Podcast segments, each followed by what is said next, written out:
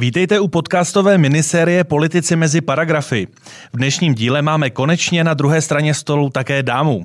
Budeme se s ní bavit o české legislativě, justici a třeba také o tom, co můžeme čekat od nové sněmovní opozice. Moje jméno je Jaroslav Kramer a mám na portálu Info.cz na starosti právní rubriku. No a spolu se mnou je za moderátorským mikrofonem také advokát Petr Toman. Dobrý den. Naším dnešním hostem je Alena Šilerová, poslankyně a předsedkyně poslaneckého klubu Hnutí Ano. Po absolvování právnické fakulty Masarykovy univerzity v Brně začínala jako právnička na finančním úřadu Brnovenkov. Postupně prošla daňovou zprávou až na pozici ředitelky odboru právního a daňového procesu generálního finančního ředitelství. No a od roku 2016 byla odbornou náměstkyní ministra financí pro daně a cla a od prosince 2017 tento rezort vedla. Tedy v době natáčení tohoto podcastu ještě vede. Je to tak. Náš podcast natáčíme v druhém prosincovém týdnu a tak je tu s námi stále místo předsedkyně vlády České republiky a také ministrně financí v demisi. Dobrý den, paní ministrně. Dobrý den a děkuji za pozvání. My děkujeme, že jste pozvání přijala. E, I když je dnešní doba značně nejistá, tak se dá předpokládat, že v době vydání podcastu, tedy na konci tohoto roku, bychom již měli mít nově jmenovanou vládu. No a vy vlastně budete vůbec poprvé v uvozovkách pouze plnohodnotnou pos- poslankyní.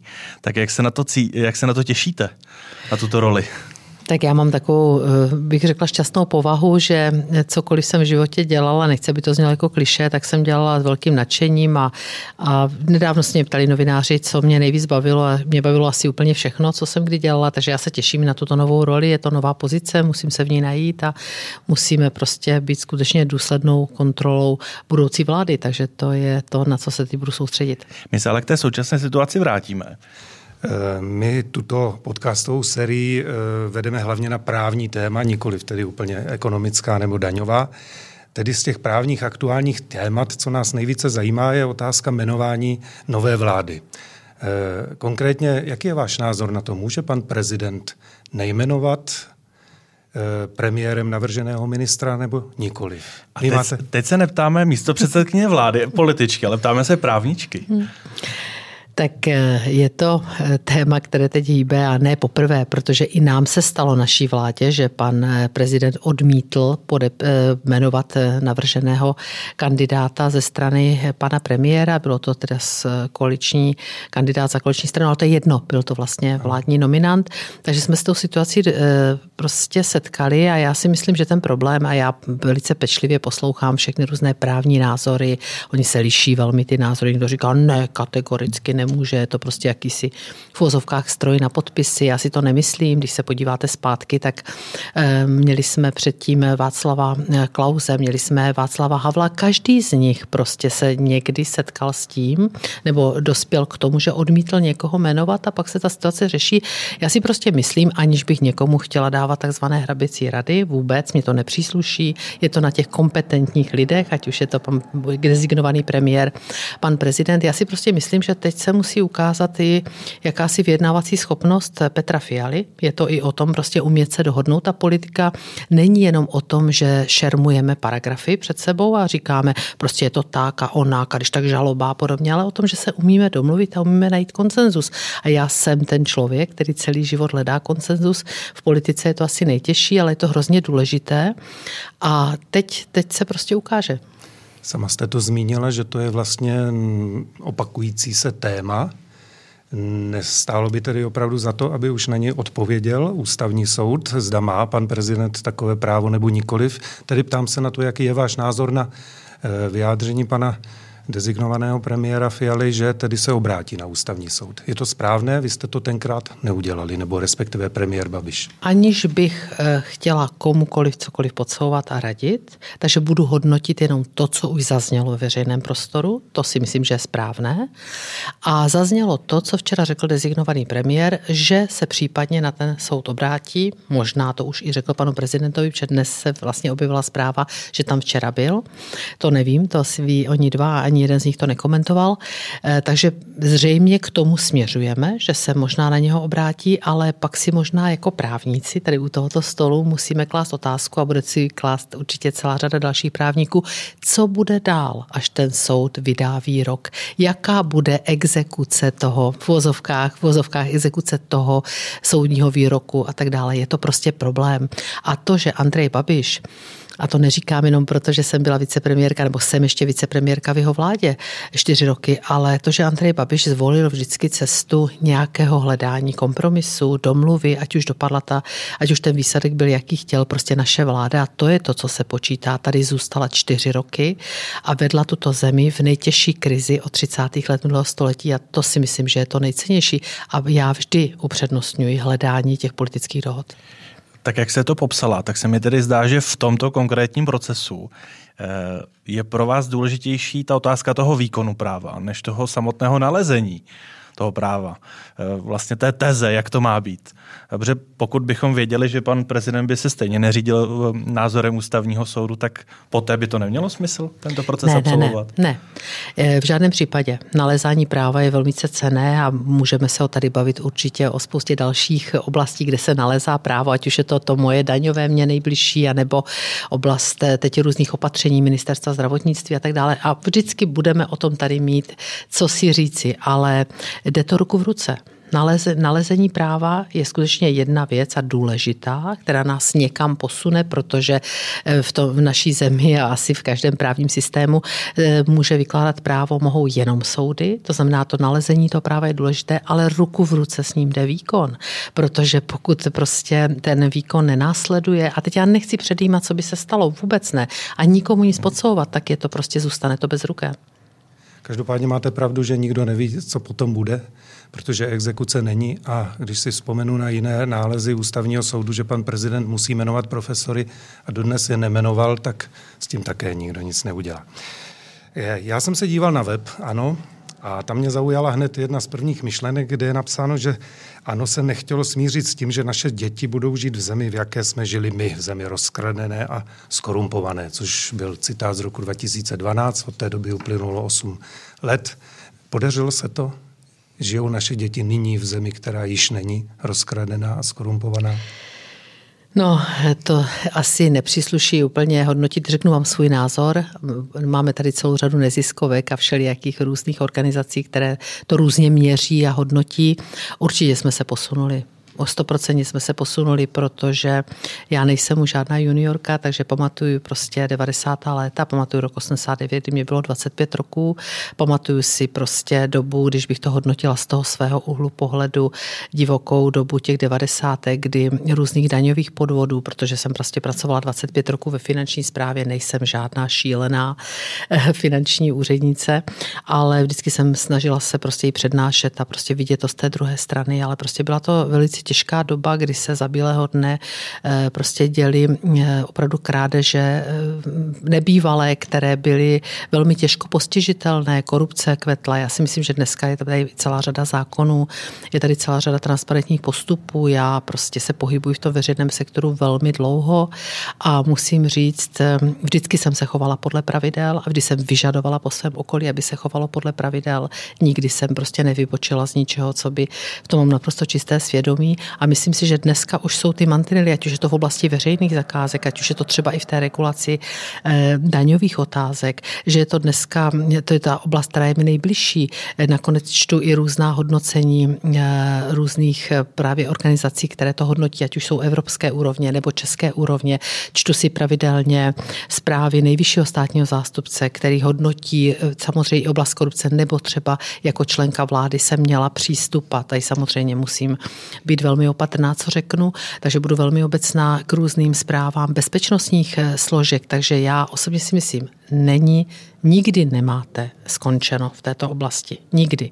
Protože, jak se říká, čert nikdy nespí a je to o každém z nás, abychom šli příkladem, chovali se tak, ale myslím si, že ten posun, když bych měla srovnat nějaké období, eh, prostě třeba i to, o kterém jste mluvil, tak určitě tady značný je. Je nějaký zákon v této oblasti, který, který myslíte, že jste navrhli v uplynulých letech a přispěl k tomu, k té změně k lepšímu, o které mluvíte? Mm-hmm. Jeden nebo dva zákony? Určitě, nebo... to bude celá řada zákonů. Já teď určitě si na všechny nespomenu, protože tím, jak víte, jsem v zajetí těch financí Jasně. dlouho a uh, uzavřená v tom, v tom svém světě, tak je pro mě teď byl nejdůležitější ze všech, takže určitě na nějaký zapomenu, ale já si myslím, že celá řada zákonů přispěla k tomu. Bohužel se nám nepodařilo třeba dotáhnout zákon o lobbingu, ale podporovali jsme, vždy spolupracovali jsme, já vím, že pravidelně jsme se scházeli eh, i s těmi všemi zástupci eh, protikorupčních organizací na úrovni vlády. Premiér nás tam pravidelně zval. Při, vlastně naslouchali jsme jejich názorům a snažili jsme se prosazovat tyto zákony, takže já si myslím, že jich je celá řada. Ona celá řada jde i z evropské úrovně, takže jsme je byli nuceni implementovat, samozřejmě v tom dobrém slova smyslu nuceni. Takže já věřím, že, že prostě ano, a i v té finanční oblasti prostě to byla, eh, já mám třeba, ministerstvo financí má pod sebou, i když je to samostatná organizace, tak patří do struktury ministerstva financí, je třeba finančně analytický úřad, který má na starosti AML, to je znamená taková ta směrnice proti praní špinavých peněz a celou řadu věcí. Obrovský, obrovský posun se stal, obrovský. Než se konkrétně podíváme na tu stopu hnutí ANO i vlastně vaší jako ministrně financí eh, za poslední roky, eh, tak bychom předběhli čas a zaměřili se na takzvanou novou opozici. Eh, kdy vy aktuálně jste tedy šéfkou největšího poslaneckého klubu, současně opozičního poslaneckého klubu. Ono se s trochou nadsázky říká, že tato pozice přináší ve sněmovně nejvíc práce za nejméně peněz. Hmm. Tak jak se na tuto konkrétní práci těšíte? Jestli je to něco, v čem vidíte tu výzvu eh, a jaké možná jsou limity toho, eh, té práce jako předsedkyně poslaneckého klubu. Jak, jak to vidíte aktuálně na začátku nové sněmovny, stále ještě na začátku nové sněmovny?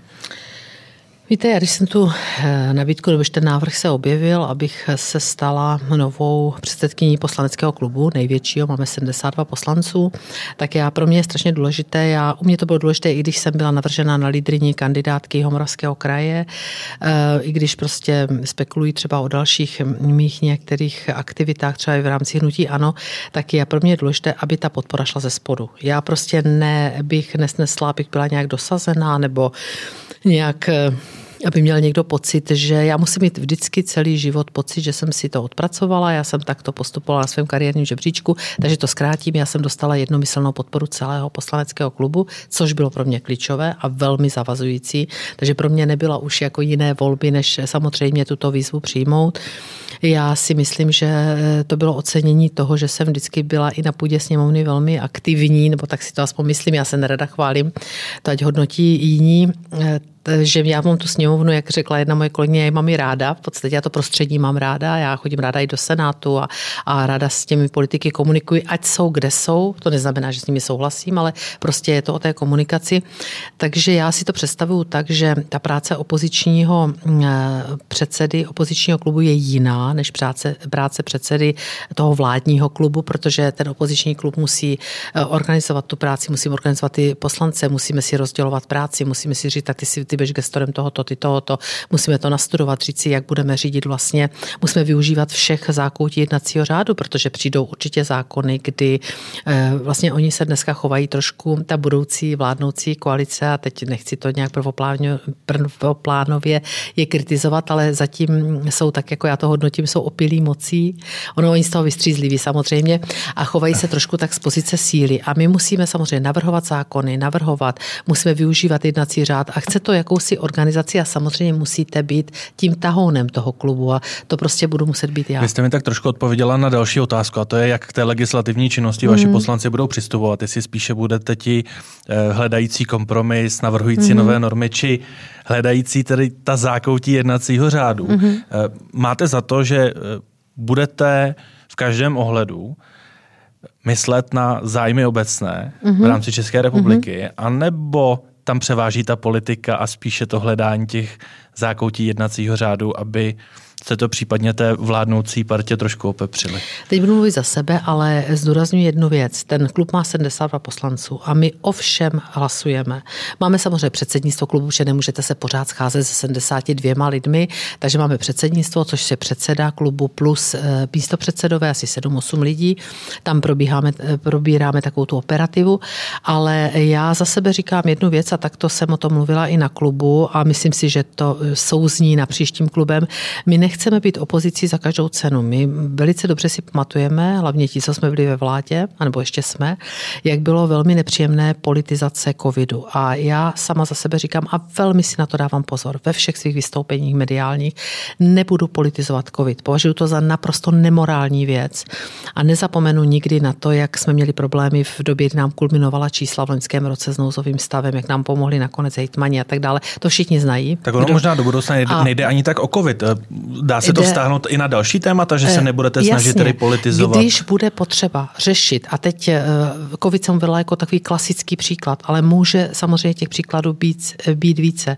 Když bude potřeba řešit krizi, bude potřeba řešit něco ve prospěch našich občanů, tak přece nebudeme té vládě házet klacky pod nohy jenom proto, že jsme v opozici. To si neuměla bych si to prostě lidsky, právě proto, že jsme to zažili, tak bych si to neuměla lidsky sama před sebou vůbec obájit.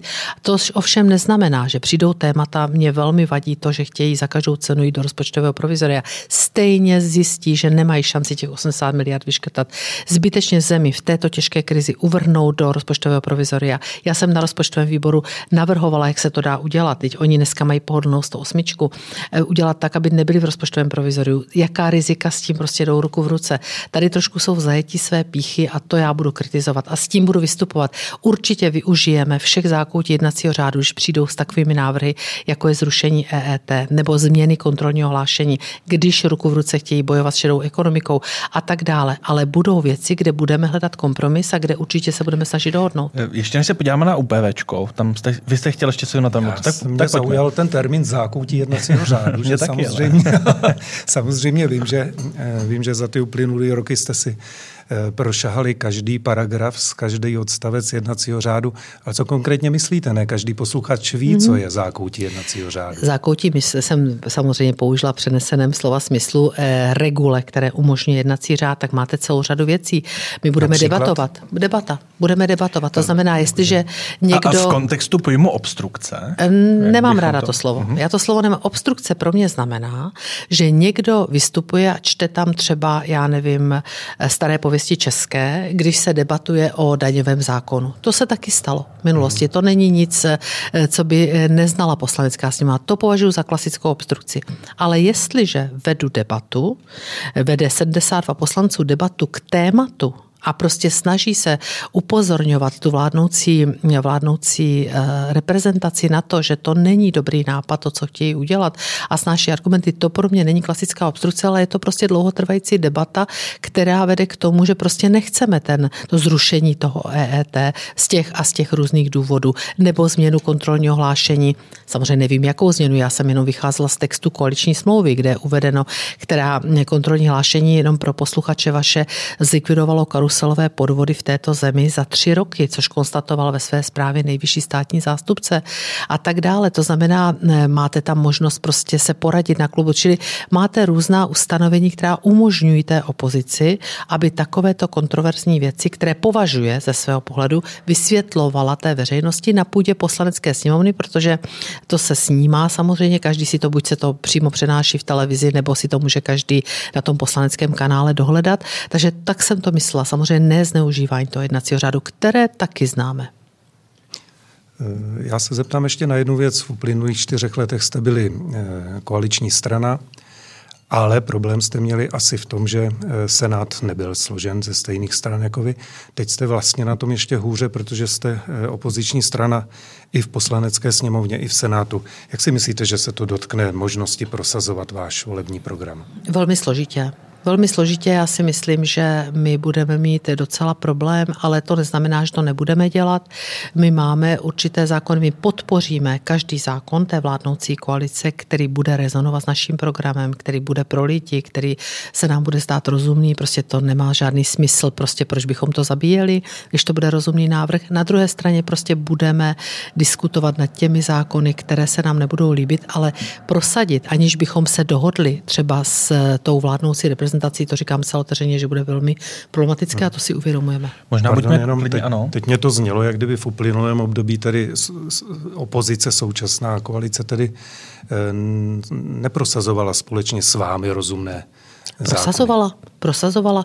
Eh, to vůbec tak jsem nemyslela. Naopak, eh, pokud vím, tak ODS s námi hlasovala eh, na, při zrušení superhrubé mzdy, hlasovala s námi při zrušení daně z nabití nemovitostí, hlasovala s námi o paušální dani. Myslím, myslím si, no, že i v exekucích. To znamená, to je určitě něco, co se stalo a co se stane i za naší opoziční role. Každopádně buďme klidně konkrétnější. Co z témat návrhů na změny, které jste měli ve volebním programu, byste ideálně jako šéfka poslaneckého klubu Hnutí Ano podporovala v nějaké první vlně legislativních návrhů, které od vašich poslanců vzejdou? Co jsou ty klíčové priority? Asi to nebude nic ohromného, protože to by chtělo velké politické úsilí, ale co můžeme očekávat z hlediska legislativních návrhů? Tak my eh, teď v tuto chvíli samozřejmě pořád musíme ještě dovládnout, pořád ještě vládneme a musíme vládnout na 100%, protože je tady krize, prostě my nemůžeme už tam jenom topit a svítit, jak se říká o vládě v demisi právě proto, že řešíme, víte, že teď jsme řešili covidová opatření. Adam Vojtěch tento týden, pokud vím, příští podepíše vyhlášku o povinném očkování. To jsou všechno velké věci, které se dějí. Včera jsem podařilo prosadit lék eh, na covid, který, eh, nevím přesně ten název, určitě bych se spletla, nejsem tom odborník, ale je to lék, který vlastně můžete používat i doma. Můžete si ho vlastně aplikovat ne jenom v za... Rozumím, ale vy mě úplně neodpovídáte všechno, na tu otázku. No, ministře. to jsou všechno, takže my se stavíme stínovou mhm. vládu. Ta stínová vláda musí přehodnotit, protože něco jiného, když jsme mhm. připravovali volební program, který počítal s tím, že budeme vládnout, to vždycky se mhm. chystáte do voleb s tím, že budete vládnout, tam jsme měli nějaké priority. Teď v tuto chvíli eh, samozřejmě budeme muset zredukovat nějaké možnosti, protože budeme muset také vyjednávat s opozicí, teda promiňte, s budoucí vládnoucí koalicí, jestli vlastně nám umožní některé naše priority prosadit. My určitě chceme pokračovat v těch věcech sociálního charakteru. Tam si myslím, že bylo vždycky to bylo takové silné téma pro eh, klub Hnutí Ano. Je to i velké, velmi silné téma u nás pro pana premiéra. On dokonce chce nejvíc navštěvovat sociální výbor a zdravotní výbor, je mu to nejbližší. Mm-hmm. Říkal, že občas přijde i do rozpočtového, ale že, že chce hlavně tyto, to nechá na mě, mhm.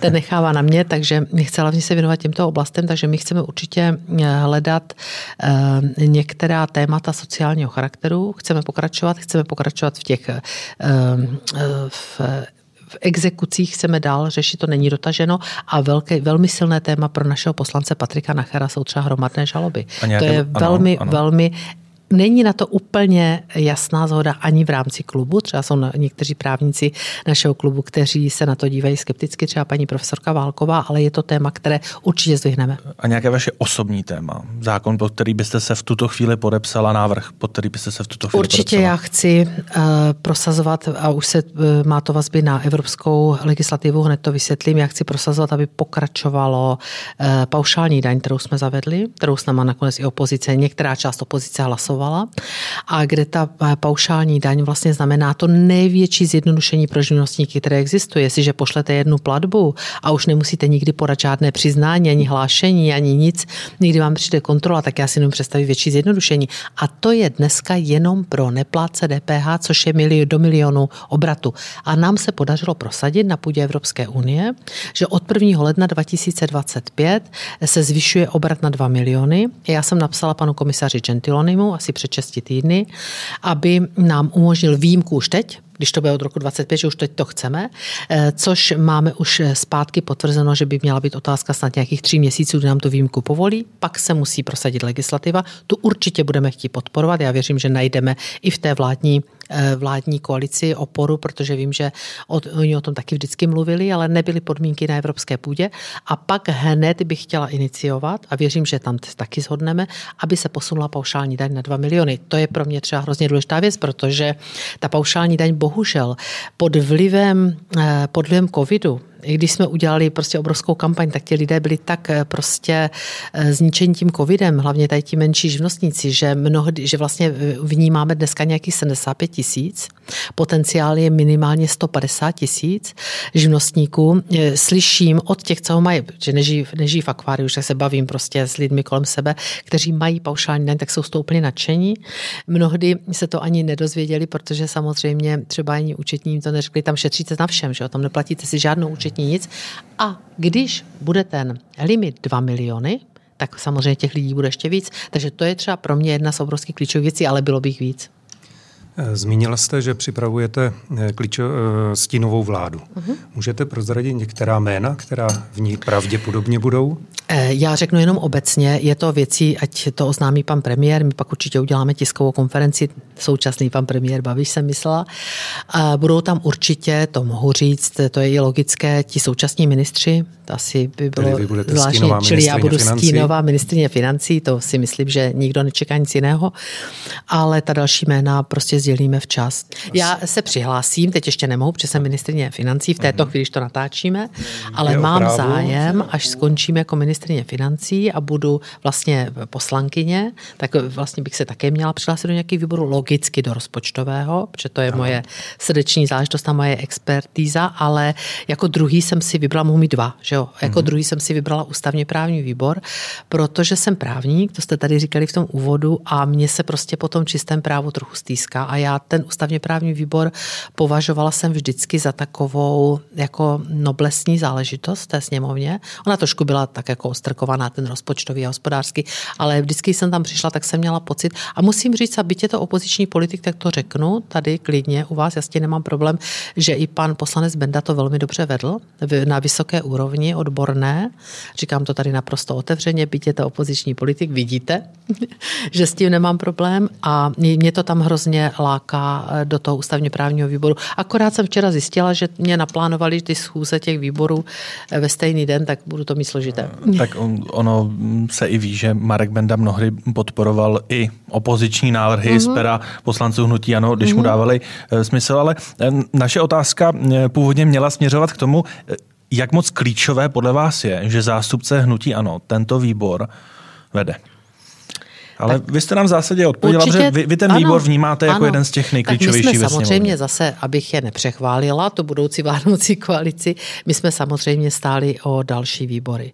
My jsme stáli o výbory, jako je rozpočtový, jako je hospodářský. A teď nejde o to, že bychom to chtěli pro konkrétní lidi, ale protože to jsou klíčové výbory a myslím si, že by měla opozice mít v rukou, a my jsme to tak ctili v tom minulém volebním období, měla opozice tyto výbory, aby, že by je měla mít v rukou rukou, aby důsledně kontrolovala. Jenomže tady zřejmě asi opravdu je příliš mnoho zájemců na ty jednotlivé posty, takže jsme to nedostali. Dostali jsme výbory, které eh, úplně, z níž, kdybych je měla eh, prostě opravdu hodnotit, tak nejvýznamnější je podle mě ten ústavně právní, a pak asi ten výbor pro veřejnou, on má taky dlouhý název, pro veřejnou zprávu regionální zprávu, ten je taky zajímavý, protože tam se samozřejmě budou řešit věci, které se týkají eh, politiky, eh, já nechci použít to slovo dotace, to je takové škaredé zprofanované slovo, ale řeší se prostě eh, územní, eh, fungování územní samozpráv,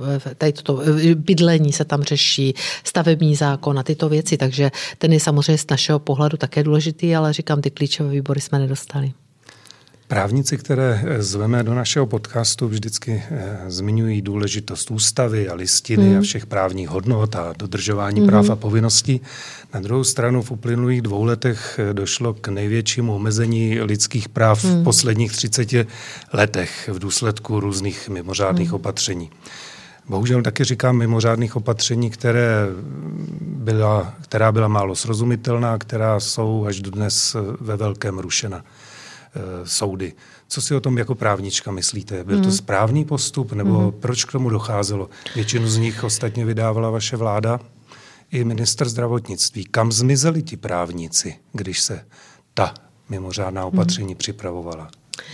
Tak nejdřív bych řekla k tomu, co jste říkal v úvodu, že pro mě, a už jsem to v médiích řekla několikrát, tak to zopakujte ve vašem podcastu, pro mě nejhorší eh, za celé ty čtyři roky bylo zvednout ruku právě pro omezení, pro tak zásadní omezení eh, lidských práv eh, mým jako spoluobčanům kolem sebe, jako je právo na vycházení, právo na podnikání. To bylo pro mě hrozně těžké rozhodnutí. A vždycky jsem zvažovala a věřím, že i všichni mý kolegové eh, ty zájmy eh, na ochranu zdraví oproti těmi dalšími. A bylo to velmi, velmi těžké. A teď k té vaší otázce. Eh, já jsem o tom mluvila s těmi právníky na vládě, s Adamem Vojtěchem, on je taky právník, ne ostatně i s těmi jeho legislativci a to řada z nich jsou skvělí legislativci, to prosím ne, nechci do nich nějak lacině kopat. Berme si, aniž bych se vymlouvala, že ta zkušenost tady byla poprvé. Poprvé a kdo může vyložit to právo? Jenom soud. A teď nechám stranou, že jako občanka, teď ne jako právnička, jsem nad některými rozhodnutími kroutila hlavou, jako třeba, že mm, se nemají nosit respirátory, ale to teď nechám stranou. E, ta rozhodnutí soudu vždy musí být respektována, to je bez diskuse. Oni právě zakládají to výkladové právo, ale vemte si, že ono se to také tady rodilo. Že jo? Nikdo neměl zkušenost. Zákon o krizovém řízení je starý, je otázka, jestli skutečně není na bílední teď na něm pracovat. Jsem uvítala, že budoucí ministr vnitra by ho chtěl předělat. Máme tady, eh, byl velmi diskutovaný nouzový stav. Teď vlastně už až dneska víme, kdy ten soud řekl jasně najisto postavil, můžete plošná opatření, to řeknu zjednodušeně, můžete dělat jenom v nouzovém stavu. To znamená, pokud uděláte nějaká dílčí opatření, tak je udělat můžete třeba i v tom pandemickém, ale pokud vlastně chcete mm, už plošně omezit otevírací dobu třeba v restauracích, což je teď, museli jsme vyhlásit nouzový stav. Rozumím, to jsou všechno věci, které se, aniž bych se vymlouvala, aniž bych prostě e, kopala do těch právníků, všechno považuji za laciné. Prostě berte to tak, že se to za velice složité krizové situace rodilo na koleně. Já si třeba vzpomínám debatu jenom velmi krátce. Povím si na debatu kolem pandemického zákona. Tedy nás opozice zatlačila ke zdi, řekla prostě buď půjdete na pandemický zákon, nebo prostě my už nebudeme chtít se o ničem bavit dalším. No a my jsme, já jsem seděla u toho jednacího stolu jako právník, takže jsem byla jeden z těch, kteří dojednával ten pandemický zákon samozřejmě se svými experty a byli tam další z opozice, z, z vládní strany. A já jsem tehdy, pamatuju si, jak dneska, jak jsem říkala těm zástupcům eh, tehdejší nebo současné ještě opozice, říkám, do prvního soudního rozhodnutí ten pandemický zákon nebude nám stačit. Pokud nedej bože přijde další vlna, nikdo si ji nepřál, bohužel přišla eh, tak prostě nebude nám stačit. A nakonec se stejně ukázalo, že nám nestačí, museli jsme vyhlásit znovu nouzový stav, čili to, je, to jsou všechno věci, bez výmluvy říkám, které se za chodu a za velice hektického chodu, kdy jsme ty zákon, to se psalo ta opatření v noci, o víkendech a tak dále. Bez výmluvy říkám, prostě až ten soud nám dal jasnou cestu já, a tím se musíme řídit. Kdyby byl červenec 2021 hmm. nebo březen 2021, hmm. po té první vlně hmm. nikdo nevěděl, co se děje. Pravdou také si myslím je, že ten krizový zákon byl na povodně mm-hmm. a tornáda a nikoliv na epidemii, ano. ale už jsme o rok a půl dále a vlastně se všichni víme, že krizový zákon nevyhovuje, ale vaše vláda tedy doteď nepřipravovala krizový, nový krizový zákon nebo novelizaci krizového zákona, jestli vám správně rozumím. Otázka je, to, je tedy proč. Mm-hmm, je to, uh, v únoru končí pandemický zákon ano. a nevím také, že by se připravoval nový. Uh, budeme na, bude se navrhovat a chceme se na tom dom, věřím tomu, že se na tom domluvíme i s tou budoucí vládnoucí hmm. uh, reprezentací, tak to vlastně s tím přichází ministerstvo zdravotnictví. Mluvila jsem o tom nedávno s Adamem Vojtěchem, že by se měla prodloužit účinnost toho pandemického zákona s tím, že vytvoří nějaký časový horizont pro přípravu, protože to chce dohodu.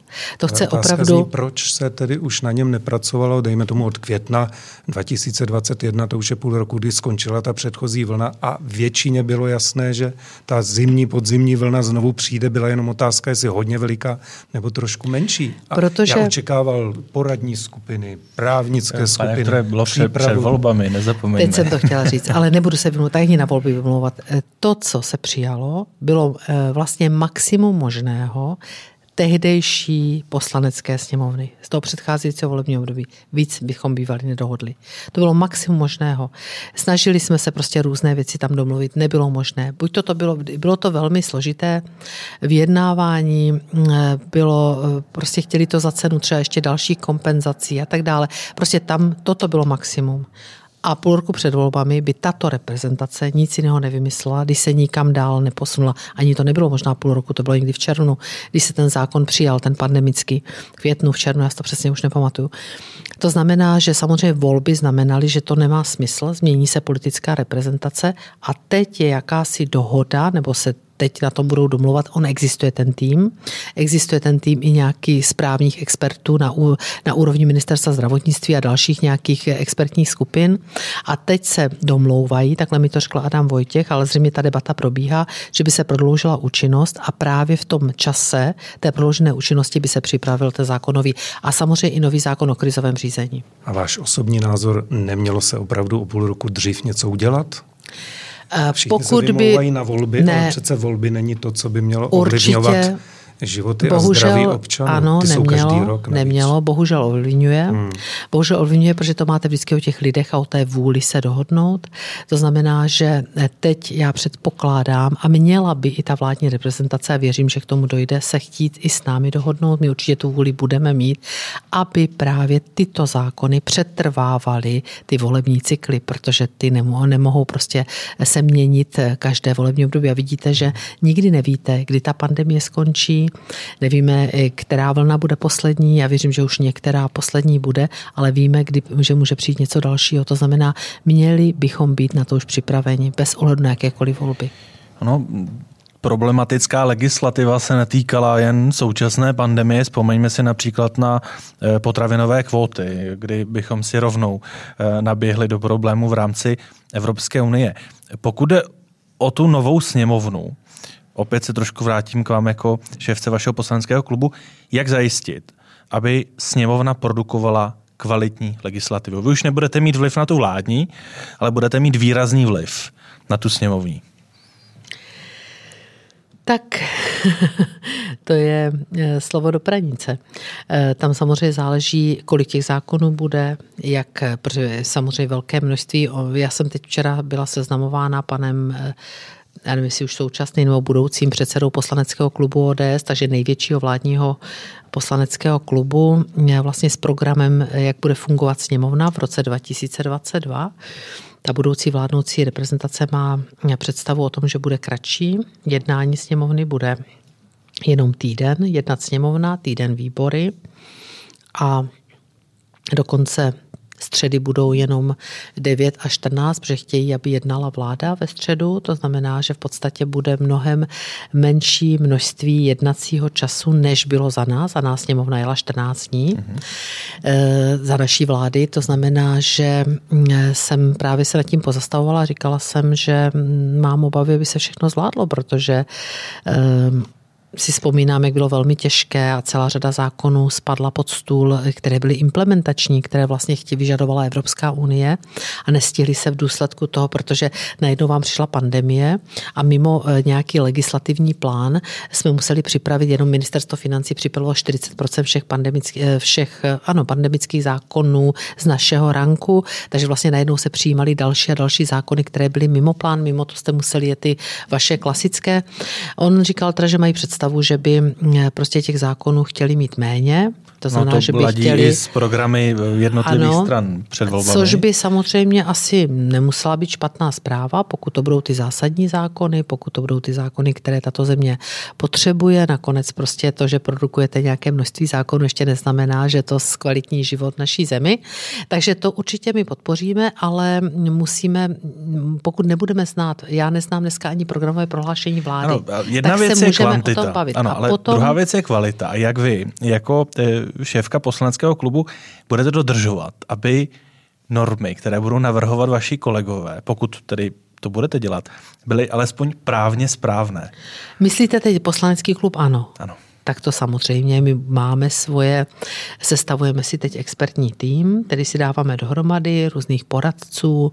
Jednak už jsme nějaké kolegy měli, jednak ty kolegy eh, prostě budeme další využívat, tak aby legislativně, technicky ty návrhy byly napsány správně. Jinak já samozřejmě vám mohu říct, že když jsem i jako ministrně financí, se na mě obraceli opoziční politici a oni to dobře ví a prosili mě třeba o pomoc, jestli by legislativní odbor ministerstva financí jim nenapsal nějaký návrh, který byl technicky složitý, a přesto, že já jsem k němu dala pak nesouhlasné stanovisko jako ministrině, tak jsme jim ho napsali. To je prostě, takže já počítám, že snad i ty rezorty nám pomohou, že se nezabouchnou dveře. Takováhle byla vždycky eh, solidní spolupráce, přece jde o tu věcnou stránku a legislativní čistota, prostě tam bychom si měli nějak pomoct. Takže budeme mít svoje experty a předpokládám, že budeme spolupracovat i s těmi rezorty. Takhle to vždycky bylo. Mm-hmm. A takhle jsme to my vždycky eh, respektovali a takhle jsme pomáhali. Za sebe to říkám a nikdo nemůže říct nic jiného. Jedno z velmi obtížných rozhodnutí, které čeká teďka sněmovnu, možná ministerstvo zdravotnictví, je povinné očkování. Eh, vy jste se nedávno, cirka 14 dnů do, do, zpátky, mm-hmm. vyjadřovala, že podporujete ten návrh, ale mm-hmm. že zákon bude obtížně složitě přijatelný mm-hmm. a bude to trvat dva roky. A teď se dozvídáme, že to bude mm-hmm. vyhláškou za týden. Co si o tom jako právnička myslíte? No, ne, úplně se vám přiznám, že pro mě to byl docela šok. Já jsem žila v tom, že je potřeba k tomu legislativu a zákon. A Omezení proto... práv občanů a, e, vyhláškou. Právě.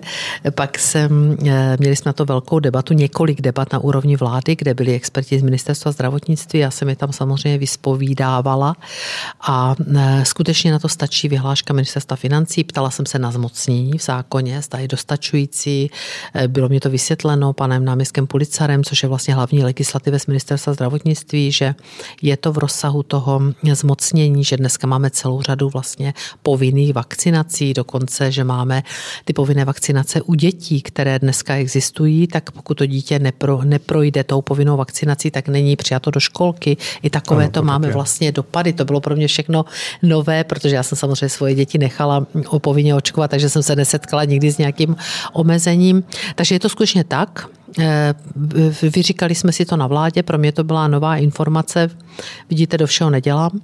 A eh, takže skutečně stačí vyhláška, my jsme si domluvili parametry, Adam Vojtěch samozřejmě toto by nevydával nikdy, pokud by nebyl nějakým způsobem, neměl podporu politickou vlády, takže ta vyhláška bude skutečně vydána.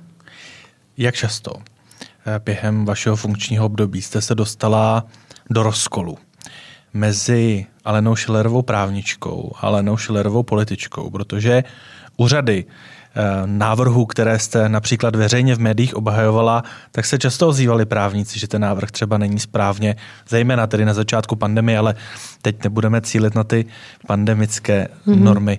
Stávalo se vám to často a vždycky pak stačí si to vyříkat eh, v rámci mm. jednání třeba na ministerstvu zdravotnictví, nebo ve vás jako v právnice zůstává takový ten otazník, jak to, jak to správně je? Tady jsme všichni tři právníci u toho stolu, že jo? pokud se nemilím.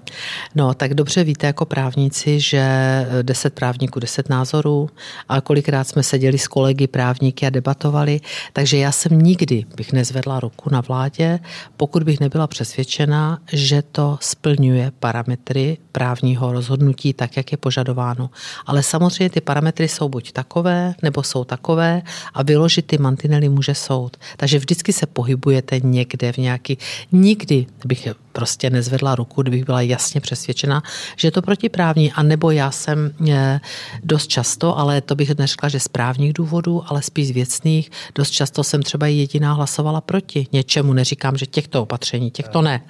Těchto ne. Tady se nezříkám, ale v jiných případech. Ale vždycky jsem, ta debata tam probíhala, berte si, to vznikalo třeba přes noc ta opatření, to zase není výmluva, ale seděl tam vždycky odborný aparát, který nám odpovídal na ty dotazy. Jenomže já sama vím ze své oblasti, myslím toho daňového práva. Já si pamatuju, teď trošku odbočím, ale fakt jedna věta, jo? abych ne, vám neutekla z toho. Znáte, jako právníci určitě znáte ty, ty různé zajišťovací příkazy, které se debatovaly prostě roky. A já si pamatuju jako právnička, že kdysi na začátku řekl nejvyšší správní soud, že je vylučuje z přeskumného jednání, protože je procesního charakteru, aby se za pár let dostal tam, že z nich udělal naprosto meritorní rozhodnutí z dokazování ze vším všudy. Takže to jsem uvedla jenom jako příklad. To ano. reagoval na to, že byly v celku zneužívaný ty zajišťovací To opatření. je otázka, že už to, to, pak je, to pak je otázka další, další interpretace, ale ten posun je obrovský. Ten hmm. posun je obrovský. Jo, to už pak bychom mohli, a byli bychom tady pět hodin o zajišťovacích příkazech, mohli bychom, ale nezajímá to teď v tuto chvíli nikoho. Tím chci říct, že ty mantinely, prostě, že se nějak začalo, to rozhodnutí se vydalo, nějak se obhájilo a ten soud řekl, ne, to nám nestačí. Takže prostě tak jsme se posouvali. Ale nikdo to nikdy před námi nedělal. Berte si, že kdyby byla nějaká zkušenost, tak jsme určitě se o tu zkušenost opřeli. Nebyla. Jak často jste měla tendenci zasahovat do návrhů, které přinášely na vládu ministři spravedlnosti? Přeci jen jste právnička, eh, předpokládalo mm-hmm. by mhm. se, že třeba s vámi budou některé věci více konzultovat, tak eh, jak to bylo na vládě?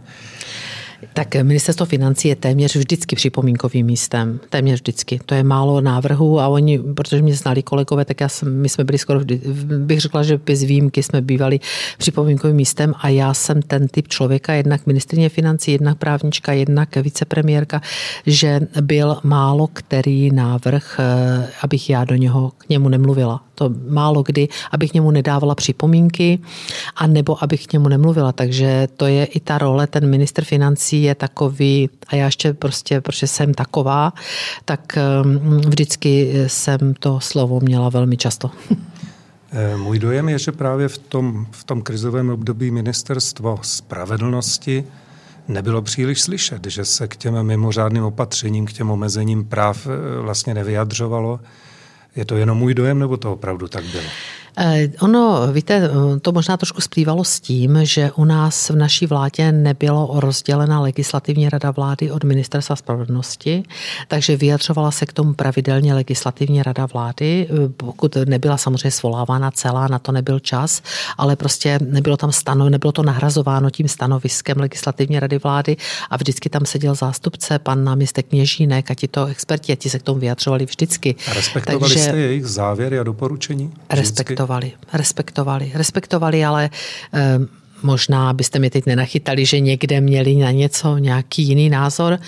To samozřejmě se dílčím způsobem mohlo stát, ale nestalo se, že by eh, stanovisko legislativní rady vlády bylo absolutně odmítavé a my to přesto schválili, to se nestalo. Takže ale v tomto ohledu byla aktivnější legislativní rada vlády než ministerstvo spravedlnosti. Tak bych to viděla já, ano. Legisla- ale ta funkce je dvojjediná. Ministrně spravedlnosti je současně i šéfkou legislativní rady vlády, i když za sebou má samozřejmě odborný aparát. Eh, my tady otvíráme některá justiční témata nebo kauzy, které se objevují v posledních dobách. Takovým evergreenem justičních problémů a kauz je, jsou úniky z trestních spisů. Mm-hmm. Uh, užil si to bývalý náměstek vrchního státního zastupitelství, pan doktor Grigárek, kde dokonce soud už pravomocně řekl, že ze státního zastupitelství unikly, unikly dokumenty ještě dříve, než se dostali k němu. Myslím si, že i váš kolega pan Faltýnek si to v té brněnské kauze uniky ze spisu užívá i další. Jaký je váš názor na, na tento problém, který hmm. se dlouhodobě řeší? Případně eh, proč se s tím dosud něco nedělalo, nebo zda byste mm-hmm. s tím plánovali něco dělat, vaše hnutí? Uh, tak já budu naprosto obecně v tom případě, bez ohledu, jestli jsou to úniky z trestních spisů, nebo jestli je to cokoliv jiného, co zavání korupcí, nebo čímkoliv jiným. Já zastávám eh, názor a ten zatím si stojím, že mám naprostou důvěru v orgány činné v trestním řízení v našem zemi. Nebudu je v žádném případě nikdy spochybňovat. Jakákoliv věc, která prostě má nějaký trestně právní základ, nechtí vyšetřují orgány činné v trestním řízení, Nikomu jinému nepřísluší to hodnotit a je potřeba vyčkat bez ohledu padni komu padni, to je prostě tak to je. Je potřeba vždycky vyčkat pravomocného rozhodnutí. To je jediné, co k tomu mohu říct. Ani bych se šťourala v čemkoliv. Tam v tom, tam v ono. Můžete otevřít úniky, můžete otevřít čapí hnízdo, můžete otevřít tamto, tam ono. Teď vidíte, co se začíná teď zase v mediálně vyrojovat kolem eh, budoucích kandidátů na ministry. Také se vyrojují různé oblasti. A já to nekomentuju prostě na, vůbec nikde. Já vždycky, když se mě ptají na, na cokoliv, tak říkám, mám důvěru v orgány činné v trestním řízení, nechť oni konají a nechť oni dospějí k nějakému závěru. tak důvěru v orgány já také nespochybňuji sám za sebe, ale ptám se na ty úniky. To přeci není o trestním řízení ani o rozhodování o vině a trestu. To je o tom, že prostě dříve třeba než obviněný se k důkazům, třeba k usnesení o zahájení trestního stíhání, k odposlechům dostanou novináři. To není dobře. To samozřejmě není dobře. To není dobře a je to velmi složité, je to velmi složité, co, co s tím prostě dělat. Jo. To, je, to zase souvisí s těmi orgány činnými v trestním řízení, protože oni přece mají nějaké povinnosti, oni mají nějak chránit spis, oni mají ho nějak zabezpečit. Ty informace mohou se dostat jenom k určitému typu přesně ano. vymezených v trestním řádu lidí. Čili to souvisí se vším a to je potom zase nad tím jsou nějací snad eh, nějaký dohled, který to má dozorovat, čili to zase těžko. Já v žádném případě tady nechci rozvíjet nějakou debatu nad konkrétní věcí. Ani já ne. Eh, chci to držet v té obecné rovině. V roce 2017 dokonce parlamentní vyšetřovací komise dospěla k závěru o tom, že úniky ze spisů jsou mm-hmm. takovou rakovinou současné mm-hmm. situace. Mm-hmm. Řešili jste na vládě od toho roku 2017, co s tím, jak na to zareagovat? Ne. Ne, neřešili. neřešili. neřešili. Ne. Ani v současné dobře stále jste místo předsedkyní kabinetu, který aktu, aktuálně eh, třeba se musí nějakým způsobem popasovat s to, že eh, jsou velké úniky od poslechů dokonce z vězenského prostředí. Takže ani aktuálně to nedebatujete, jak možná pro tu vaší opoziční práci toto téma eh, připomínkovat, protože to samozřejmě bude na stole, bude se asi opět řešit nějaká úprava státního zastupitelství a podobně. Máte, na, máte na to nějaký jsem, shodný názor v rámci hnutí? Ano? Já jsem zaznamenala, to jsou dvě teda různé věci. Já jsem zaznamenala, že nový kandidát na ministra spravedlnosti by chtěl upravit zákon o státním zastupitelství. Tu ambici měla i naše paní ministrině Benešová, ale pak prostě nějakým způsobem narazila a e, ta věc skončila, že to řeknu lidově, u ledu. Ale eh, to je jedna věc organizace státního zastupitelství, ale pak je druhá věc a to jsou tady tyto úniky, kdy já si prostě myslím, že je otázka, jestli potřebujeme nějakou novou legislativu co nám vyřeší nová legislativa, teď říkám svůj názor Aleny Šilerové, nová legislativa, když nebude prostě důsledně dodržována, nebude prostě vymáhána. Já si prostě myslím, že ty mantinely jsou jasně dany trestním řádem a dalšími prostě zákony, tak jenom to se ale prostě... potom mohli říct i o protipandemických opatřeních, proč je vydávat, když je nikdo nedodržuje. To je a, trošku a něco jiného. Trestní řád je prostě stará norma, která, která byla xkrát produkovaná, která prostě nějakým způsobem funguje a je aplikována dnes a denně v praxi s novým pandemickým zákonem, který tady máme půl roku, to bych úplně nesrovnávala. Tam se ta cesta teprve vyšlapává, jestli si dovolím teda vám oponovat. Ale tady si prostě myslím, že ty mantinely jsou nastaveny, jenom se prostě nedodržují. Prostě se selže lidský prvek někde v tom, v tom, v tom, v té hierarchii, který ty věci prostě pustí. A tak nová legislativa by minimálně mohla třeba zvýšit kárnou odpovědnost nebo řešit ty sankční mechanismy, pokud nejsou funkční. A nebo to vláda řešit personálními změnami ve vedení orgánů, které se takto víceméně nezákonně chovají? No, to bych nechtěl to zabředávat, protože vždycky vyříznete tu hlavu a on ten problém je třeba na někde na minus tři v té hierarchii eh, toho systému konkrétního. Já si prostě myslím, že je to o tom důsledném kontrolingu a důsledném dodržování a ne zaplevelování další legislativou. Eh, každopádně v současném kabinetu jste to intenzivněji neřešili, tudíž ne. Eh, z vás nebudeme, nebudeme tahat informace, ne, které jste ani neměla ne, čas ne, třeba prodebatovat s kolegy. Mm. Jelikož se blížíme ke konci, tak bychom ještě rychle prolítli. S panem doktorem si každý vezmeme dvě témata, která nás ještě zajímají. Dobře, rychle prolítneme. Můžu? No. Eh, mě by, paní ministrně, zajímalo váš eh, pohled na to, jaká je stopa hnutí ANO v české justici eh, po letech vaší vlády, po letech, kdy jste na ní měli vliv, váš osobní názor na to, jako právničky, co se podle vás povedlo, co zůstane v české justici po vašem vládnutí. Samozřejmě předpokládám v té pozitivní rovině, ale pokud chcete v té negativní, můžeme i v té negativní něco hledat.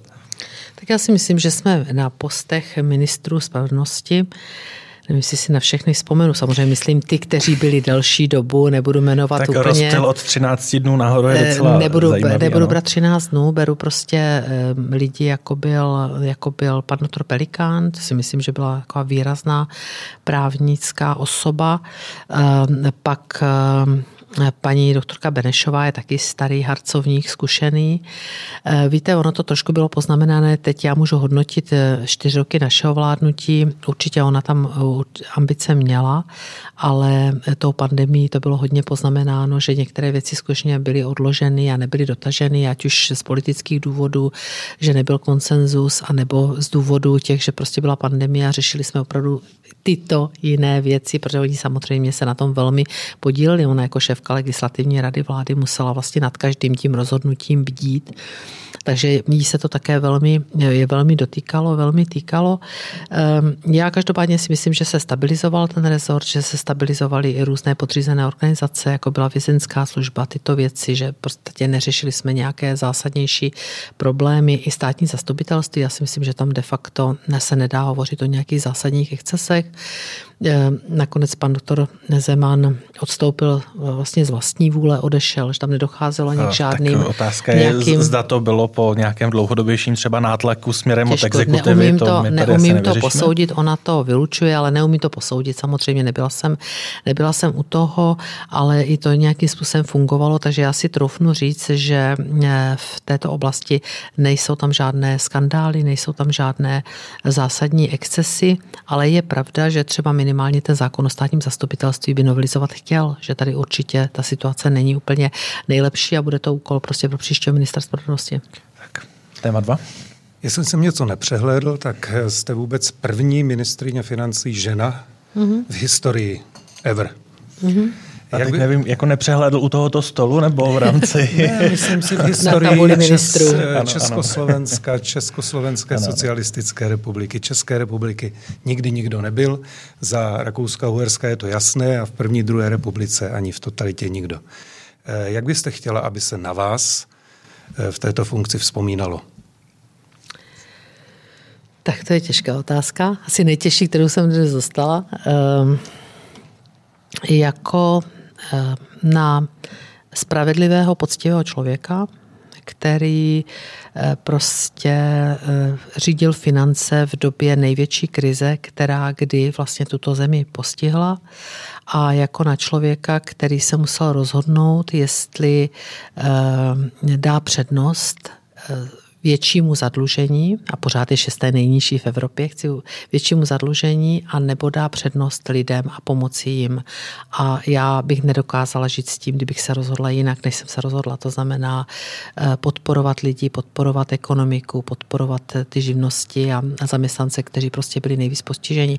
Proto vlastně i, to, i ta míra zadlužení. Takže v tomhle směru já mám čisté svědomí a dobře se mi spí a takhle bych chtěla, abych byla vnímaná. Takže jste smířena s tím, že v zásadě jste současně ministrně spravedlnosti, která odchází z rezortu s tím největším deficitem v financí. historii. Financí. Ano, pardon, pardon, financí. Už, už jsem vás přiřadil do Vyšehradské. Kdo ví, co bude. Uh, že odcházíte z rezortu financí s tím nejvyšším deficitem v historii samostatné České mm. republiky. S tím tak jste smířena, dobře je, se vám eh, spí. Když budete, když budete brát, pane doktore, eh, to číslo, tak máte pravdu. Když budete brát míru zadlužení z pohledu procenta HDP, tak je to šesté nejnižší zadlužení. Vemte si, že náš dluh, já budu předávat svému nástupci veřejný dluh ve výši 43,3% HDP, teď je to asi 42,7 a bude to asi 43,3, což je pořád nižší zadlužení, než když Andrej Babiš jako ministr financí v roce 2000 14, 13, 13 přebíral od koalice spolu. Zadlužení tehdy bylo 44,4 a nedalo se lidem vůbec nic z té minulé krizi. Já to mám najít i z archivu ministerstva financí. Takže v tomhle směru já spím klidně. Já mám nachystaný i plán konzolidace, který není tak brutální, jak plánuje teď budoucí vládnoucí koalice. Já věřím, že se jí to ani nepodaří eh, naplnit, protože když slyším ty budoucí ministry, kteří odchází z Lána, říkají, u mě se to nedá nikde šetřit, já budu potřebovat víc, takže si myslím, že se to ani nepodaří, že když si vezmete hypotéku, tak, eh, tak ji nesplatíte za rok, ale splácíte ji 15 let. Můj plán konzolidace byl na 7 let, takže já věřím, že nakonec eh, se to sklidní a ne, prostě nebude tady blíženo lidem a ekonomice tak, takovými brutálními škrty. Pane doktore, závěrečná otázka jde za vámi, ať to máme finálně rozhozené. Eh, závěrečná otázka je spíše opět soukromá co, eh, co vám studium na právnické fakultě dalo pro váš mm-hmm. současné postavení, ať už ministrině financí nebo poslankyně? bylo úplně zásadní. Já jsem už od deseti let chtěla být právníkem, eh, když si prostě moje matka, protože já jsem byla takový to dítě, co pořád kladlo dotazy a pořád mělo na něco odpověď. Ne, že bych byla otravná, to jsme si nemohli v naší generaci dovolit, ale to je pravda. a tehdy, tehdy moje maminka v deseti letech řekla prostě běž na práva, přitom naší rodině nebyl žádný právník. Já jsem už to z té hlavy nedostala, bylo pro mě klíčové, byť jsem to měla složité, protože jsem měla už první dítě na právnické fakultě, takže jsem to měla jako komplikované to studium. Nicméně naprosto zásadní osobnosti mě učili Brněnská právnická fakulta byla a je naprosto skvělá a prostě naučí vás to úplně jinému myšlení, jinému přístupu. Pro mě eh, to právní vzdělání prostě pro moji budoucí kariéru, kterou jsem samozřejmě neznala v té době, bylo klíčové, protože vás naučí vlastně eh, to ekonomické myšlení, to vystudujete z knih, nebo to prostě, já jsem to měla vždycky jako koníčka, takže se to dokáže, dokážete v té praxi naučit, ale to právní vzdělání se nedá naučit. Naučí vás to úplně jinému, strukturovanému, logickému myšlení. Um, úplně díváte se na ta rozhodnutí, která podepisujete a rozumíte jim. Nejsou to pro vás jenom nějaké změti slov. Takže pro mě moje právní vzdělání bylo klíčové a z úžasné alma mater Brněnské právnické fakulty a jsem jí hrozně vděčná. Já jsem tam navíc přes 20 let externě učila, takže i to mě velmi posunulo. Já si stejně dovolím ještě jednu otázku. Co vám z toho strukturovaného vzdělání vzala politika? To, co jste se pracně naučila na právech? Um, já se snažím, já si myslím, že nic, protože to se dá, politika, tam se domluvíte na nějakém politickém řešení, že nějaké, na nějakém politickém kompromisu. Ale i ten musí potom být vetknut do právních norem, takže já si myslím, že, eh, že to nejde oddělit. Díky moc za účast, díky, že jste přijala pozvání do podcastu Politice mezi paragrafy a loučím se čistě s poslankyní Alenou Šilerovou. Díky moc. Já děkuji moc za pozvání a děkuji. Děkujeme za odpovědi a nashledanou. Nashledanou.